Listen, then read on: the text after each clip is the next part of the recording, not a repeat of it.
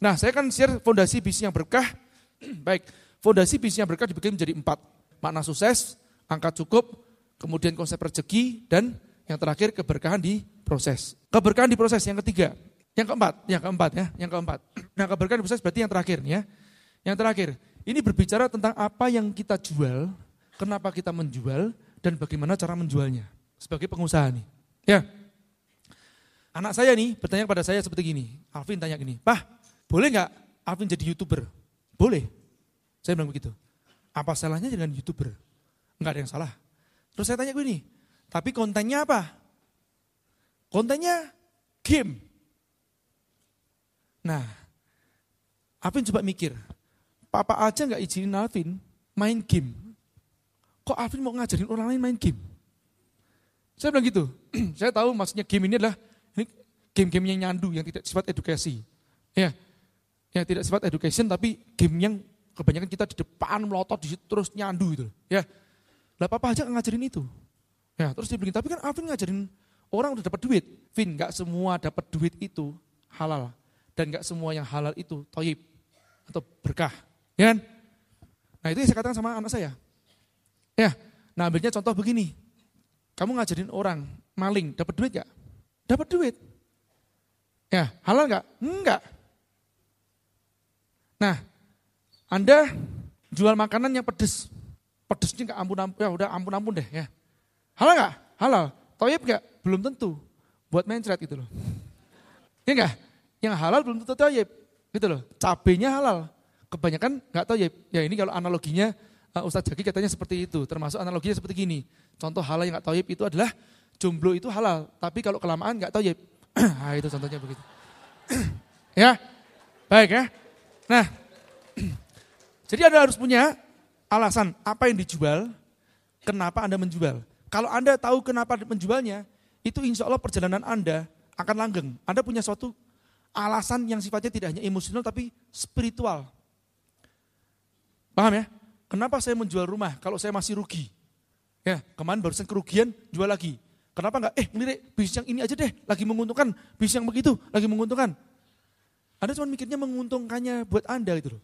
Padahal semua bisnis bisa berpotensi menguntungkan. Ya menguntungkan karena Anda salah memanage. Loh masih, kok salah manage? Ini kan karena takdir. Enggak, kalau salah, salahkan kita. Ya, oke ya, takdirnya boleh kita ngomong takdir, tapi koreksi diri kita. Kenapa? Karena kita kurang memahami sunatullah atau hukum alam. Ya, karena Hukum alam itu kompleks banget, variabelnya besar banget. F, F, F, F, F, F, F, F, F, F, F, F, F, F, F, F, F, F, F, berjuta-juta F, baru den. Paham ya? Dan itu hukumnya dinamis, bergerak. Berdasarkan apa? Ada disruption. Nah, ada ada namanya regulasi pemerintah, pergeseran-pergeseran penjualan di luar sana. Ya, itu banyak variabelnya yang kita nggak bisa ngontrol. Paham ya? Nah, makanya keilmuan kita yang dangkal ini yang membuat kita harus istighfar pada saat kita gagal. Dan kita harus belajar lagi. Betul? ya. Nah, bagaimana cara menjual? Ya, ini juga penting. Yang sering kita ngomongkan kalau kita menjualnya manipulatif, manipulasi, ya, sensasional offer. Kenapa harus sensasional offer? Saya tanya begitu. Ya biar laku mas. Tujuan Anda itu biar laku untuk apa? Ya biar dapat duit mas. Nah makanya balik ke makna sukses lagi. Tujuan Anda tidak mensatisfy customer itu. Ya, kalau Anda tujuan memuaskan customer tersebut, kenapa memuaskan customer? Biar dapat berkah atau doanya dia, ya. Itu berbeda dengan tujuannya laku. Kalau asal laku, terus Anda disumpahin serapah sama dia, Anda dapat berkahnya. Paham ya? Nah, cara menjualnya juga penting, ya. Nah, jadi ini yang paling sering saya katakan ya, selling itu adalah aktivitas menyampaikan informasi hingga dimengerti oleh calon konsumen jelas-jelasnya. Bukan seni menipu calon pembeli biar closing hari itu. Paham ya? Enggak closing hari ini enggak masalah, kita mendakwakan sesuatu yang baik buat dia. Tapi Mas Ji, kompetitor kita kan pakainya enggak cara-cara seperti itu. Pakai cara-cara yang non organik, pakai cara diskon apa macam-macam yang memanipulasi seperti itu. Ya biarkan. Ya, makanya kita ini iman atau enggak dengan konsep rezeki? Kalau sudah iman dengan konsep rezeki yang ngasih bukan mereka, lakonin. Tapi mas, risikonya kan kita nanti hari ini mungkin nggak makan. Iya nggak makan sehari nggak mati. Kan?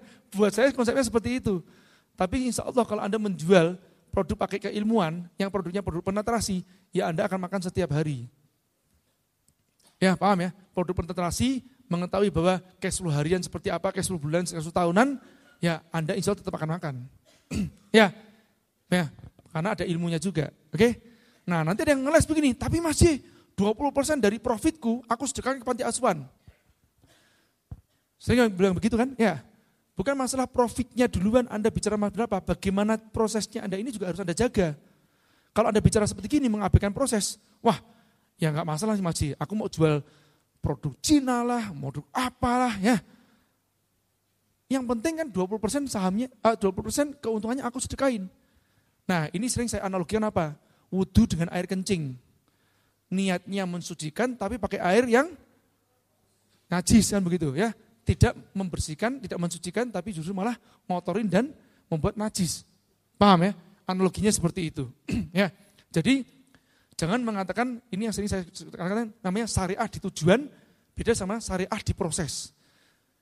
Ini syariah di tujuan contohnya ya. Sedekah 20%, tapi taruh paling bawah. Biar kelihatan syariah. Istilahnya namanya apa? Penebusan dosa. Ya? Menebus dosa. Ya, dosa-dosanya dia sudah serakah di pertama kali nih. Target omset 5 miliar per bulan, margin 30 persen, rumah 10 miliar, mobil Lamborghini, ya Lamborghini ya, yang belasan miliar, secondnya 6 miliar, ya tur ke Eropa. Sekarang kondisinya seperti gini, omset 150 juta per bulan, margin 10 persen, kontrak rumahnya ada Alphard Mutat, ini Alphard Mutat ini kayak mobilnya gajah nih, ya. apa ya, Grand Max, gitu ya. Gajah yang ngomong begitu ya tur alun-alun kan gitu ya. Nah kalau Anda sudah punya target yang seperti ini, yang target yang apa serakah seperti ini, cara-caranya juga biasanya tidak berkah. Ya, endorse atlet ternama, Maji, apa salahnya dengan endorse atlet ternama? Iya, Anda mengatakan ternama, bukan endorse artis yang value-nya se-value. Saya saya bilang sama teman-teman ya, tim Yubi aja mau endorse artis, saya bilang cek value-nya dia duluan. Aku nggak mau pakai artis-artis yang nggak se-value. Yang dia hedon misalkan, memamerkan kayaannya, kehidupan glamornya dia, jam tangannya yang mahal. Ya, aku nggak mau seperti itu. Ya, bayar pun aku nggak mau. Ya, punya duit pun nggak mau aku. Pilih artis yang benar. ya. Nah, menaikkan harga. Salah? Enggak salah. Tergantung niatnya. Manipulasi penawaran, jelas salah. Tekan harga ke, supplier, jelas salah mereka juga butuh. Mereka adalah mata rantai kita. Nah, kenapa kok kita harus menekan mereka? Apalagi bayar sampai kiamat. Ini perkataan saya dulu nih, di The Power of Kepepet. Bayar sampai kiamat kan? Hutang, bayar sampai kiamat. Nah, Anda nggak sengaja Anda mematikan mata rantai Anda sebelumnya. Nah, ini tidak rahmatan lil alamin. Rahmatan lil alamin segerakan tunai, sudah dapat pembayaran, bayar ke mereka meskipun perjanjiannya 30 hari. Kasih mereka kelonggaran. Paham ya? Saat kita longgar, kasih mereka kelonggaran. Supaya pada saat kita sempit nanti, mereka akan memberikan kelonggaran buat kita. Paham ya? Oke, lanjut. Nah, cari buru murah. Kenapa? Karena untuk menghidupi Lamborghini-nya dia. Menaikkan harga setinggi-tingginya dengan biaya serendah-rendahnya. Benar tuh? Kata-kata siapa tuh? Prinsip ekonomi, katanya begitu ya. Kita dicekokin dengan doktrin-doktrin yang salah kan? Ya enggak? Di tempat sekolah kita tuh, seperti itu. Kenapa harus dengan biaya serendah-rendahnya? Buat saya, biaya sewajarnya tambahan dikit. Ya? Tambahin lagi, kan gitu loh. Jadi kalau kita pas mau beli jangan nawar, nawarnya di atas gini loh. Berapa? Ini kalau saya, saya pesan sama Mas Arif, insya Allah saya nggak pernah nawar. Bahkan saya tanya, ini berapa harganya? Sekian. Cukup gak itu mas? Mau lebih, lebih lagi gak apa? Itu yang saya katakan, lebih lagi, lebih 10%, 20% gak menjadi masalah buat saya. Kalau memang bisa dilebihkan. Kayak kaos ini, saya dapat harga pertama kali, uh, dapat apa uh, kosnya sekian, saya bilang, naikin lagi mas, tambahin sekian. Loh, kok dinaikin? Padahal sama teman sendiri nih, harusnya biasanya nawar kan? Anda sama teman sendiri nawar kan? Iya, ayo beli kopi di depan itu loh, itu kenal sama Andri kan ya. Andri, oh, kok mahal banget Andri sekian? Tawar gitu. Malu saya kalau saya. Eh naikin dong harganya. Kok murah banget sih kopimu? Gak enak nih, kan gak berkah nih kan. Gitu kan ya? Nah besok gitu tuh ya. Nawarnya tuh ke atas gitu loh. Paham ya? Ya, jadi apa ya? Uh, kita itu kurang melo, apa? melonggarkan orang lain. Kita suka ngencet orang lain. Makanya pada saat kita jatuh, kita juga digencet sama orang juga.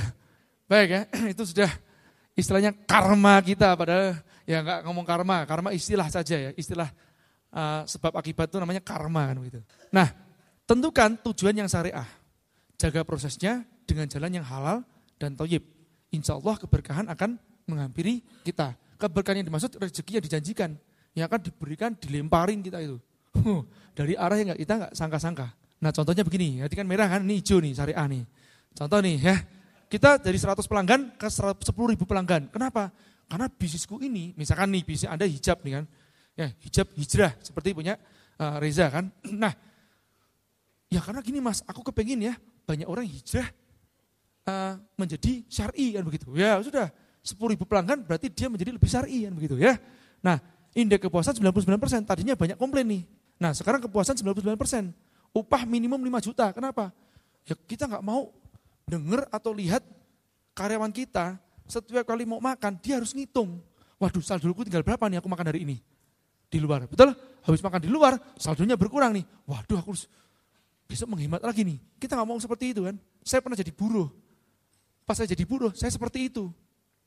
Ya sekali makan tuh saya ngitung. Waduh ini tinggal sekian nih. Saya mau seperti itu. Ya makanya ada kemiripan dengan Riko, di tempat saya makan minum kita sediakan. Makan minum tempat tinggal, laundry itu kita sediakan. Jadi rumah eh, di office kita ada mes cewek sama mes cowok.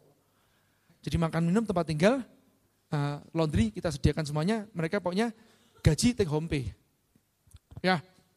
Nah, upah minimum dinaikkan. Karyawan dari 10 ke 100, ada alasan enggak? Ada alasan. Masih banyak pengangguran. Ya enggak? Nah, Mes karyawan, tadinya ngekos. Ayo kita sediakan. Kenapa? Ya tadi itu. Kita bisa masukkan juga paham-paham yang positif beri buat apa buat mereka. Ya enggak? Dikasih knowledge-knowledge yang lebih.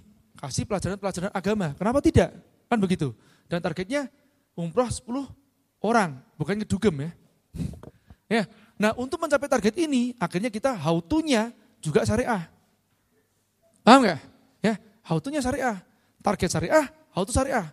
Bukannya target syariah di paling bawah kan? Untuk mengelabui target jahiliyah kita. Ya enggak? Bagi anda-anda yang merasa tertohok gitu kan, nggak usah takut. Saya juga dulu pernah seperti itu kok. Ya, yuk kita hijrah sama-sama. Ya, saya proses kok. Ya. Nah, jadi intinya apa? Nah, bisnis yang berkah itu bisnis yang bermanfaat buat orang lain kan, dan buat sekitar kita.